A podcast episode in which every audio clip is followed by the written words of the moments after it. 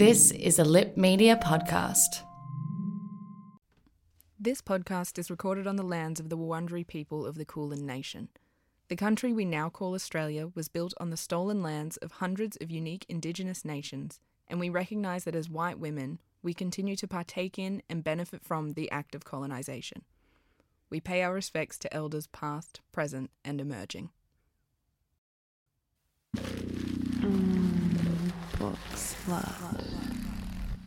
Welcome to Book Slut, a podcast bringing erotica out of the gutter and into a snobbier gutter. Hi, my name is Abby. And I'm Sam. It should go without saying that this podcast is not safe for work, so put your headphones in.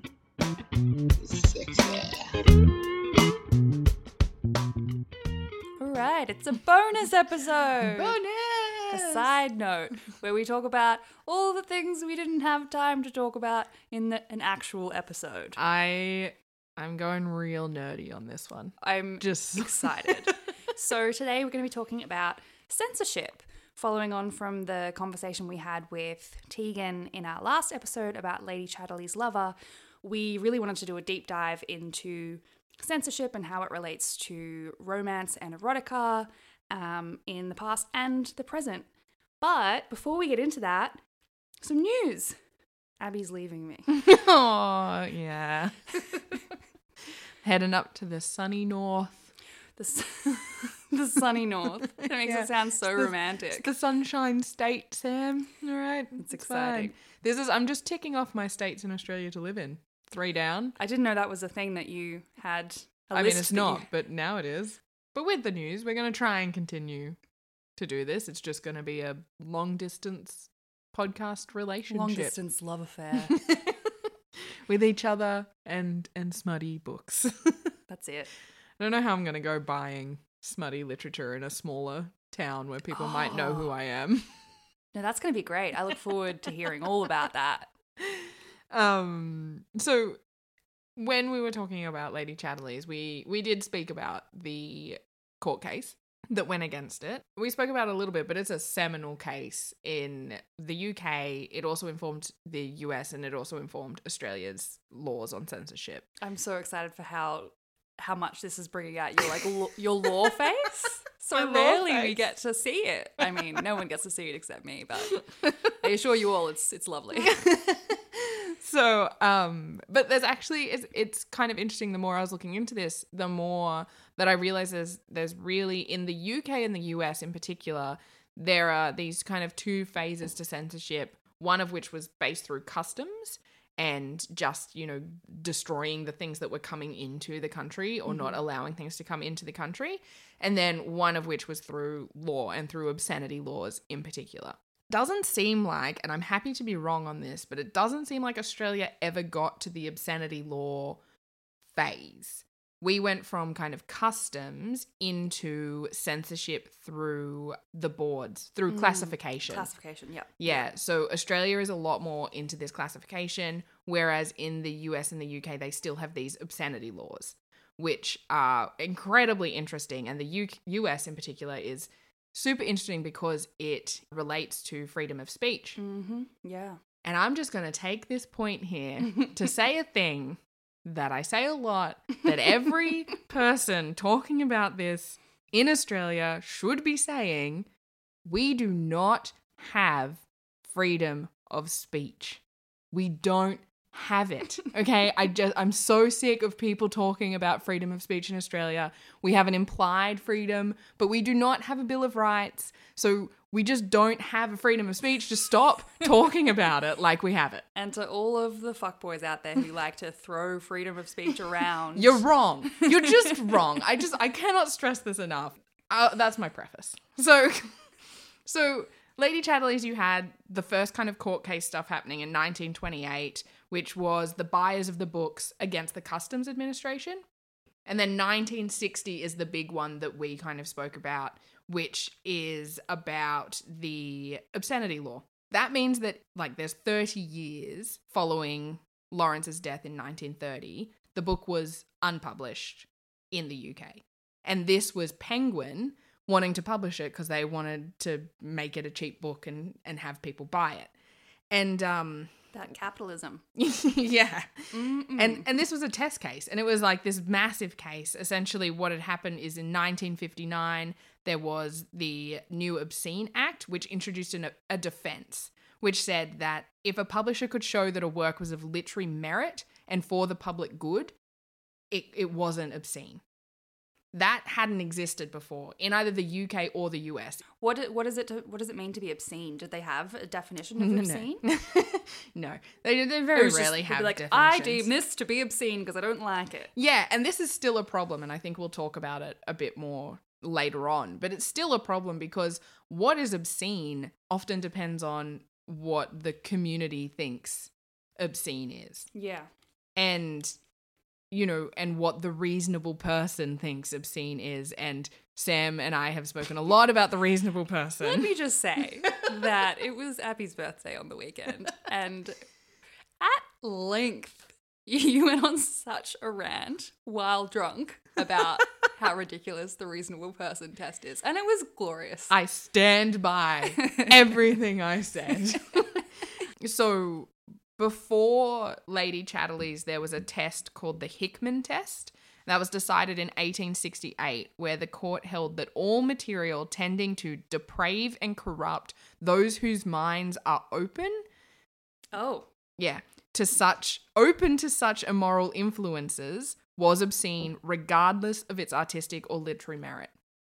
right. So there's no such thing at this point of like, oh, but it's it's beautiful. It's it's art. It's, it's yeah that it's- just didn't it didn't exist and it did after lady chatterley's right. So that's it's real. That's really huge. yeah and uh, they essentially the defense relied on a very strict reading of this um, of the obscene act and said that the jury had to read the entire book before charges were introduced to them so like before the trial they had to read the book because they couldn't they couldn't just look at the passages that were about sex Yeah, because it has to be taken within context, right? yeah so they had to take it within content and that's I love that they were given homework. yeah, and then I mean the the actual trial, like the defense called 35 professors of literature, authors, journalists, editors, critics, publishers, child education experts, four Anglican churchmen who each declared that the book had sufficient literary merit to deserve publication for the public good. yeah, right. So they just went really hard in saying, you know, this is this is a it's got enough merit that we can just go ahead with this. I do wonder how much was the sex that upset people about Lady Chatterley's lover and how much was the Class. class. Well, this is so I read some really interesting stuff about Australian uh, censorship, and we have a classification board that was made in I think 1933. Ooh. Did Um, you look up who's on the board? I know, so I don't know anymore. It's not the same thing anymore. Okay, So this okay. is this is the cla- so classification now is for anything published. So it can be books, but we mostly think about it with films. Yeah. Right. And I guess the thing in Australia is that this it was called the Commonwealth Literature Censorship Board and then it was called something else. It was created in 1933 and they published their decisions Yeah, okay. about why they didn't. They didn't publish it broadly, but um, there's a particular academic in Australia who I kept on coming across, uh, Nicole Moore, Mhm. who's done so much work in this space and is incredibly interesting. She published a book called The Censors Library, Oh. and it's the list of books that have been censored in Australia and banned in Australia, essentially. They found 500 or an estimated 500 literary and scholarly books that were banned from 1901 to 1973. But they think, they estimate it's about 1600 all up if you're including like pulp fiction and pornography, essentially, Yeah. that wasn't considered literary. What happened in 1973 is that the Whitlam government. Woo woo. There's no hiding our politics. I mean, if you didn't know already, get the fuck out. Or The- welcome. yeah, welcome. Let us enlighten you. the Whitlam government um just scrapped the whole list of banned books and was like, Australia no longer has a banned book list. We have no banned books. It's everything's ready. And that's Love kind that. of heralded as the, you know, end of book banning in Australia. We were actually recognized as one of the harshest Western countries for book banning. Classic nanny state. yeah, the the kind of analogous um, committee in the UK banned kind of 22 books over a 10 year period kind of thing and we had you know right. 500 God. but over a much longer period but so this committee was very obvious about why they were banning books and it was about upholding this idea of victorian like the victorian idea of literature Yeah. which is right. that you know art is meant to expand your mind and you know make you uh, like have these lofty moral values expand your mind, but only in the ways that we approve of. and also like i don't know if this book was banned but a lot of the books i've read from like the 16th century like the monk it's just like it's literally about a monk who has a deal with the devil to fuck a virgin and then his face gets eaten by bugs like i mean it's A spoiler classic, it's a classic plotline. so like Spoiler from the monk. like where is i mean maybe that was banned I, I don't know but australia really has this problem with transparency i Yeah, think is is hugely so. yeah is the main thing Not so just in this area. They were saying that you know um it wasn't until 1958 that the list was released outside of customs with what books aren't allowed in Oh, I- australia I, kind like I hate it, but I also kind of love the idea of you coming into Australia, you're on your holiday or whatever, off to the Gold Coast, and they go through your bags and they're like, "What is this, you filthy girl?" I mean, been there. But in 1958, jumping around dates a bit, but there was this like why this list was published is because in the Menzies government there was um, a minister who found out that Catcher in the Rye had been banned, and he My favorite book. yeah, and he was like, so "This is a great book. Why is it banned?" oh my god. and then looked into it, but that is such like classic white boy behavior. Yeah, not Catcher in the Rye. Holden Oh Caulfield. so it's it's interesting the way that this relates legally because it was a customs matter it wasn't a criminal matter to you know to have these books what was criminal was that all of these books were apparently and this is what these boards were making decisions on were connected to these three pieces of legislation that that were around like obscenity blasphemy and sedition hmm Okay. so it was like it's about the ideas in the book. Well, we don't want an unruly citizenship who think for themselves. That would be awful. exactly, exactly. And particularly the concern around children and Mhm. around women. Yeah.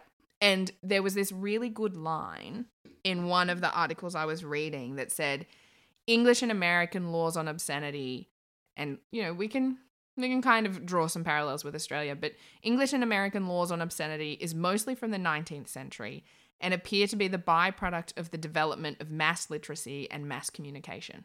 And I think that's really interesting because after all of the book banning, we then see this movement to classification, and particularly with films. The issue is that they can refuse to classify something, which is essentially banning it. Because if you have Mm. if you have a, a a video or a book that has been refused classification, it's a prohibited book. Right. Okay.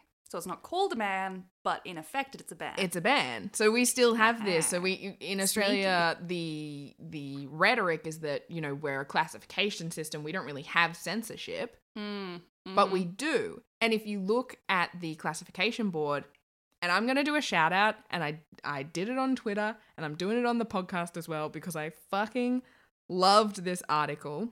It's by Ryan Thorneycroft and it was written in 2020 and in March of this year and it's called If Not a Fist, Then What About a Stump? Ableism and Heteronormativity Within Australia's Porn Regulations. Wow. It was so good. I, I mean, like, that's a title that draws me in. yeah, and it was about stumping and the fact that fisting is currently banned It's written in the classification guidelines that Really? if something has fisting, and I've got the list here of things. Yes, please. I love the idea of this group of like who I imagine to be probably stuffy old white men being like fisting. No, no. So this is the interesting thing. I, I was going to call him Ryan, and then I'm like, I don't know him. He's not my friend. Thorneycroft. Yeah. he also has a great last name. Writes in his article about the compilation of the board, and it is they actually have in the in their guidelines that the board needs to be from like a range of ages, a range of geographical locations, and a range of ethnicities. Well, that's good. Do they do it? I think so. But there's nothing about sexuality. Mm. There's nothing about able-bodied. You know, like whether there's Yeah. It's like disabled people. They've taken a step, but stopped there. Yeah. We have the National Classification Code, which was made under an act in 1995, which says which films are permitted for what. So this is, and if you're not from Australia, I don't know if other countries have this, but at the beginning of most movies in Australia, you have a rating that says, you know, parental guidance or up to 13 or 18 or whatever. Um, and the idea being that if you see like a X, is it X rated? Yeah, X18, it's like full on, you know? And I've seen X18 movies, and they're not, I don't know, I just kind of walked out being like, What's the difference between X and R? I don't know. But yeah, so X18 includes real depictions of actual sexual intercourse and sexual activity between consenting adults, but is constrained by this clause. No depiction of violence, sexual violence, sexualized violence, or coercion is allowed in the category. It does not allow sexually assaultive language, nor does it allow consensual depictions which purposefully demean anyone involved in that activity for the enjoyment of others. Fetishes such as body piercing, application of substances such as candle wax, golden showers, bondage, spanking, or fisting are not permitted. And that's from the guidelines from 2012. God, I could list a zillion things that I've seen that have got those things in them. I'm confused about how they just like haphazardly apply these rules, but sure. Yeah, and um, I mean, Thorneycroft's thing about the stumping is that you know it's it's creating, and sorry, stumping is which I didn't know about is essentially sexual acts with people's missing limbs. So if you don't have a hand or a foot or whatever, and it's um insertion into vagina or anus or like people licking or things like that, and he was saying, you know, you can probably assume it's going to be banned because fisting is relatively similar and it's specifically banned. But this is a pleasure activity for people with disabilities. Hmm. And so, why is this any different to seeing a penis go into a vagina? Why is fisting any different to seeing a penis go into a vagina, for that matter? You know? Yeah. And so it's really interesting. These things have just evolved, I think, now. And with technology, everything I read was saying if you want something, you can find it. If you want it, you can get it. I mean, hmm. well, so I guess before we kind of go on a break, I, I just really found it interesting to think about what is banned currently. Mm. And also, Ulysses was banned everywhere. Mm. I've never read Ulysses. I don't really understand why it was banned. Is But there I'm much like, sex in that? I don't know. I honestly don't know why it was banned, but I was just kind of like, because the thing is, in Australia, it was like a lot of things about communism were banned, Mm. and it's not just sex, obviously, all of the time, and it changes with what people think the community thinks, and it's interesting that you know. I read this article that was saying, well, nobody's giving these books to the community. That's the whole point. They're trying to keep them away from the community. So how do you gauge what the community thinks? Yeah, exactly. like you you can't you're you're kind of making the author guilty before even looking into the matter Yeah, and by restricting what the community has access to, you are directly or indirectly impacting what the community thinks. mm, exactly and so the interesting thing i found is that the most recent stuff i could find on banning books are things around jihadi terrorist Yeah. books and um, well what are defined as and and what i was reading was that after 9-11 a bunch of books were recommended to the classification board to like have a look at they decided nah these seem fine i think there was like ugh, i can't remember how many books but let you know six or eight or something then the government wasn't happy with that, so they sent so they sent it to the federal kind of board, and they were like, mm, it seems kind of fine. And then they just kept on pushing it because the Herald Sun picked it up and all of fucking Murdoch picked it up and then got someone to say, okay, two of these books are encouraging jihadi and, and terrorist organizations to come up in Australia. So they went in and took them all. Yeah, So- right. So it's like it's so easy to change what what is And to serve a political purpose as well. Absolutely. Absolutely. Whew, all right. I told you I did a, a deep nerd dive. well, let's take a break and then it can be my turn. Hey, I'm Ryan Reynolds. Recently, I asked Mint Mobile's legal team if big wireless companies are allowed to raise prices due to inflation. They said yes. And then when I asked if raising prices technically violates those onerous two year contracts, they said, What the f are you talking about, you insane Hollywood ass? F- So to recap, we're cutting the price of Mint Unlimited from $30 a month to just $15 a month. Give it a try at mintmobile.com slash switch. $45 upfront for three months plus taxes and fees. Promo rate for new customers for limited time. Unlimited more than 40 gigabytes per month. Slows. Full terms at mintmobile.com.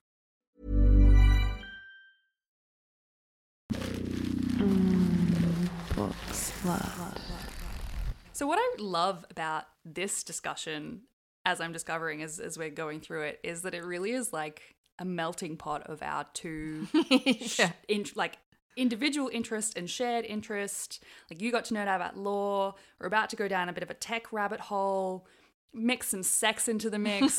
It's great. Everything. So, I had a bit of a look into sort of more modern um, examples of censorship and how we how we experience and perceive censorship in sort of the realm of the internet. Because I think it's pretty easy to be like, oh, we don't we don't ban books anymore. We don't mm-hmm. do that anymore, without considering how the way that we structure the digital platforms that we use and the way that things like community guidelines on social media and the algorithms that you know determine what you are shown on any given platform all contribute to what we see or don't see and how that can interplay with This is a side note, but a topical note. Have you seen the stuff about the squad? And I do not like the squad What's- title. what's the squad It's AOC and the other women of color in the Senate that I, I don't know their names. Twitter, I think, or Facebook, a social media giant, decided to start banning things that were essentially celebrating Trump getting COVID Mm-hmm. and getting rid of them. And then this group of women who are all politicians and women of color were like, well, what about all the death threats that come through to us Mm. Yeah. all of the time that you don't get rid of? Like, Yeah. why why are you getting rid of these kind of semi death threats where you're not even batting an eye at people literally threatening our lives every day? Yeah, and then that's a perfect example, really, of where I'm about to go. Like, I think when we talk about things like content moderation online, often we in the media will immediately default to things like we have to deal with extremist content online, we have to deal with hate speech online. And yes, these are legitimate things that need to be dealt with in some way. Whether or not social media platforms should have the uh, task of making those decisions is a completely other topic that I'm sure we will talk about at some point. Yeah. So we we talk a lot about the things that need to be taken off social media, but we don't as often talk about the things that are being taken off social media um, and who that impacts. So to kind of circle back to romance and um, erotic literature and tie it all together, as we have spoken about before, a lot of self-published authors uh, dominate the research, the research dominate the romance and erotica genre, and they rely on Amazon to be able to sell a lot of their work, as we've spoken about before. But so in March 2018, Amazon altered their policy on erotic content. And so what they did is that they changed their ranking system. So you can still find these books on Amazon, but essentially they've lost their ranking, which means they won't appear in top selling top sellers lists. They also are less likely to show up. Um, you know, when you buy something, and then it's like other people you might Yeah, also like it's like- this or yeah, whatever. yeah. They're less likely to pop up in in those areas. And obviously, like the less people see it, the less people will buy it. Mm. So that has an impact on the way that um, these authors are able to continue to create and to you know make a living and so essentially essentially the reason why amazon started to do this is it was one of the first ways that amazon started reacting to a pair of laws in the us um, called SESTA FOSTA so as a bit of background and i think that this is really important stuff that everyone should know like it just because it's happening in it's a pair of us laws actually i think they've amalgamated it into one law now but I digress. Um, the way that these laws are created, like we we live in the internet age. If the US make passes laws that impact internet freedoms and the way that big tech companies can uh, create platforms, that impacts all of us. Yeah, absolutely. So, bit of uh, context on SESTA FOSTA. They are a pair of laws that were passed in the US in 2018.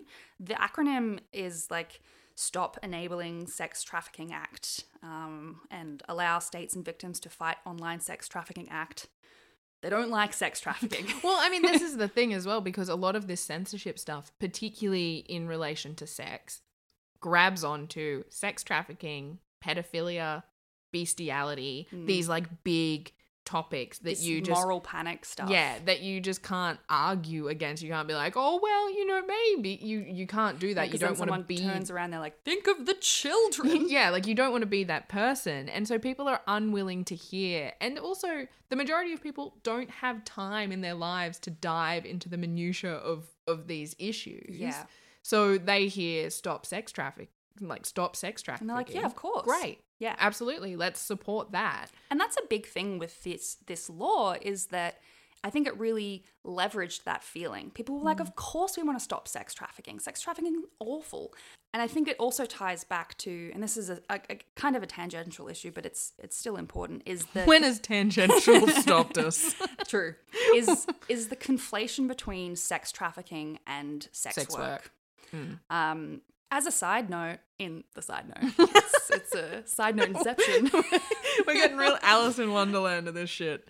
I highly rec. I just love this episode of um, You're Wrong About, which is another podcast, and they really pick apart this conflation between uh, sex trafficking and, and sex work and the moral panic around it. It's really good. Go and listen to that if you're interested. So, essentially, what the, the law does is that it amends the Communications Act of 1934 to change Section 230. So, bit of history.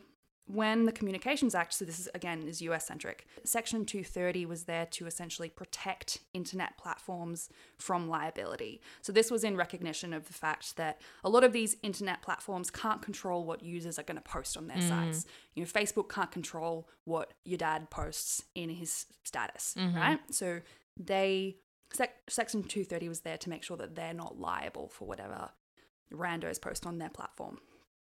There are exceptions, of course, as you know, you would expect in terms of like criminal stuff.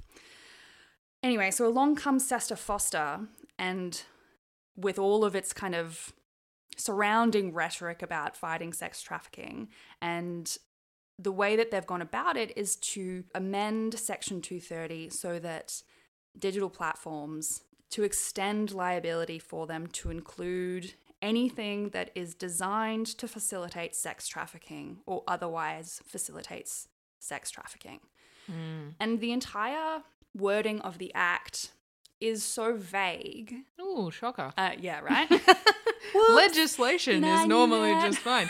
Let's rewind to the reasonable person question, shall we? So, because it's so broad, it means that so much falls into this definition, I suppose. Essentially, what this means, like, it, it- it's easy to get like bogged down in that and be like, "No, I don't care about that. That means nothing. But what it means is that um, these digital platforms have to, a kind of, for, their hand is forced to to push off anything that could fall within this um, within this definition. For big tech companies, that doesn't mean a whole lot um, for them because they have legal teams and they have tech teams that they can deal with that. Um, it does mean that there will be like increased censorship, Yeah. um, but they're not particularly harmed. But the smaller platforms who can't handle it end up either they get they they they over censor because they're worried about getting into a legal Mm. issue, or they shut down entire sections of their websites, or they shut down entirely. And so what you end up seeing is like a narrowing of the internet as we know it. And suddenly you end up with heightened censorship because of the nature of the law, but also you end up with fewer platforms for people to post things, fewer Yeah, spaces right. for marginalized and um, minority voices to even be heard Be at heard. all. Yeah. Because the people who would be like, Facebook is not a welcoming environment for me, go to a smaller platform where it is more welcoming, and suddenly that platform no longer exists. Yeah, exactly. Whew. So it's bad. It's really bad. I oh, it makes me so mad. And you know, plot twist, it also doesn't do anything to stop sex trafficking and has been shown that it it actually is like quite actively harmful towards sex workers. They have limit they have even less space online to be able to do their work which means that they're forced into more and more harmful situations so it's it's just it it's that beautiful concoction of doesn't do what it was supposed to do but causes all of these other harms instead It's almost like sex trafficking is part of a bigger problem around gender politics and you know the western world having a lot of uh, the resources from other countries. You know just those kind of colonialism. Connected. It's almost like just like blaming the internet doesn't work. Yeah. Yeah. Absolutely. And i think it's really interesting like hearing what you were talking about before like you can see how it would flow on from that. So yeah so this is a really hu- huge issue. And you know i think that it's if you're if you're not a sex worker it's easy to be like oh well it doesn't matter. I'm not i'm not a sex worker. I'm like whatever. But what this means is that everywhere's tightening up the reins. So what you see is like the community guidelines on Instagram will will will tighten, and so then you end up seeing. I don't know if people have been. I I am obsessed with this topic. Um, recently, there was a woman in uh, the UK called Naomi who posted this beautiful picture, like professional photography. She's not wearing a top, but her like her nipples are covered. She's this big black woman. She's gorgeous, and it's it's a really nice photo. And it it got taken down because it was a, it was um what's it what do they say? Like a in breach of community Yeah. standards or whatever. There was this whole movement happening in the UK where um, they started to like call it out and they were like this is bullshit like and and showing like pictures of really thin white women in much like more scantily clad or, or whatever and much more like uh, sexual like graphically sexual uh, images. But this picture of Naomi was um, taken down. So anyway my point is is that it obviously impacts sex workers, but the flow-on effect is so much broader than that. It's it's pretty um it's pretty phenomenal. Fun fact, SESTA FOSTA was co-sponsored by Kamala Harris, so for all our US listeners. she also supports the Nordic model, which you know, big prison kamala yeah, woo! Um, the only other thing that I wanted to bring up, um, which is also relevant, is uh, I'm sure that uh most of our listeners would already know about Salty. If you don't, it's a digital newsletter and platform that's dedicated to women, trans, and non binary voices. and people living with disabilities and essentially yeah, marginalized groups They do a really good job at passing the mic. They don't like they don't speak on behalf of people. They genuinely allow people to come to to write and share their their stories, which is really cool. They post some cool shit. So they launched in 2018 and since then have been as you can imagine because as you've highlighted, people in power hate women and people Women's of color nipples. and um, so they've been deplatformed, they've been harassed, they've been denied access to funding and resources and all sorts of things. They they also fall under the into the net of SESTA FOSTA quite a lot. Like for example, in 2019, they posted, um, well, they they attempted to post a series of ads of fully clothed Black, Indigenous, and- and people of color, disabled people, plus sized, and trans women, and then were rejected by Instagram for promoting escorting services. fully clothed. Wow. Um, And what recourse do you have? Like, well, this is one of the challenging things, and um, shout out to myself. I I mean, it's, it's been it's been an episode of shout out, so go ahead. I'll allow it this once.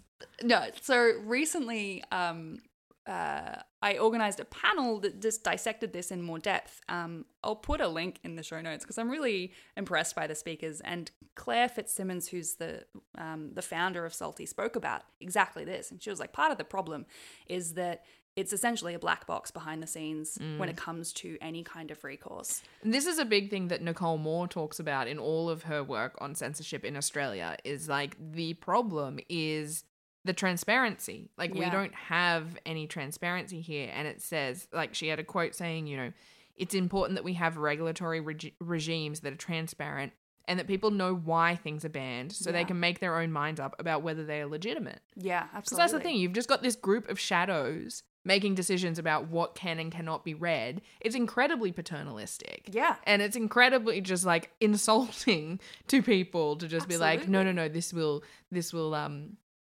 poison your mind Yeah. in some way. So in response to that, they did try. Oh, sorry. And then they don't ban hate speech. right, exactly. Like, oh, I what? Like, oh, okay, sure. Yeah, which just it leaves you like, what are you supposed to think if you're like, well, this post of mine was taken down, and I've got a fucking Nazi over there. Yeah, You know, like, exactly. what? Well, that's obvious- freedom of speech, but this is this is like Like your community immoral. guidelines are really highlighting where your fucking values lie. yeah. oh, I hate it. I hate it. Oh god. Anyway, so Salty started to like kick up a fuss about this because they didn't hear anything back from Instagram, right? And once they got the media involved, Facebook eventually was like, "Oh, better like better talk to these people." So Facebook was like, "Great, let's deal with this. Let's have a meeting. We want to hear what you have to say." Um, and Salty took the opportunity, and I fucking love this. they did a bunch of preparation.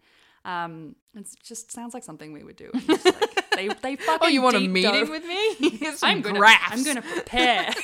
yeah, they did a full like they did a huge collection of data. Um, you know, spoke with the community because they wanted to be able to come prepared to this meeting to like tell the story of how this was actually impacting real life people, and so that they could form evidence based recommendations. They were literally doing the fucking work for Facebook. anyway, face they never end up having a meeting because Facebook's a bunch of jerks. Get fucked, suck.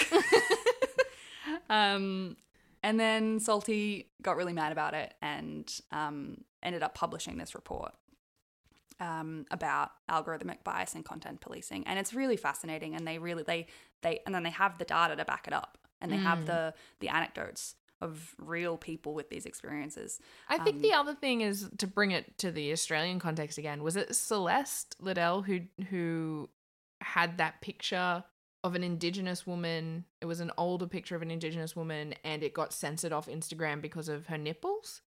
I think that became a massive thing in Australia, mm. where people were like, "Why the fuck has this has has this image, which is obviously like a an Indigenous person in a ceremonial Yeah. aspect of their life being censored by Instagram, you know, Yeah, that's and Facebook. I think both. well, I mean they're the same. Yeah, yeah. So, look, to sum up, shit. fucked. I, I do have a I do have a line that I think sums it up pretty well. Yeah, everything we've been talking about. Um, it was written about the book banning kind of stuff, but essentially it says the censorship like we can view the censorship project as one motivated by anxiety about the ability of literature to do precisely the opposite of the bourgeois function allotted to it by the state and that function is to hmm. maintain the power dynamics Yes. yeah. Yeah. So like that is And I don't think the point of censorship And I don't think it's a leap to apply that to things like some of the digital platforms, things like No, Salty, things not. like Instagram, where it's like these are people's stories. these are the actual disruptors yeah, yeah, but yeah, like obviously, like I just think the connection between what's literary and what's just people sharing their lives Mm. in this context is not that a huge, that not not No. a huge dis- distinction. And I mean, this is the thing. We're not the hypocrisy is part of this problem. The, you know, allowing certain things but not others when those other certain things tend to be hate speech against women, against minorities, Yeah. against people with disabilities, Yeah. but not allowing those same people to celebrate their lives in the way that they see themselves. Yeah. Exactly. On that positive note, Time to have a wine.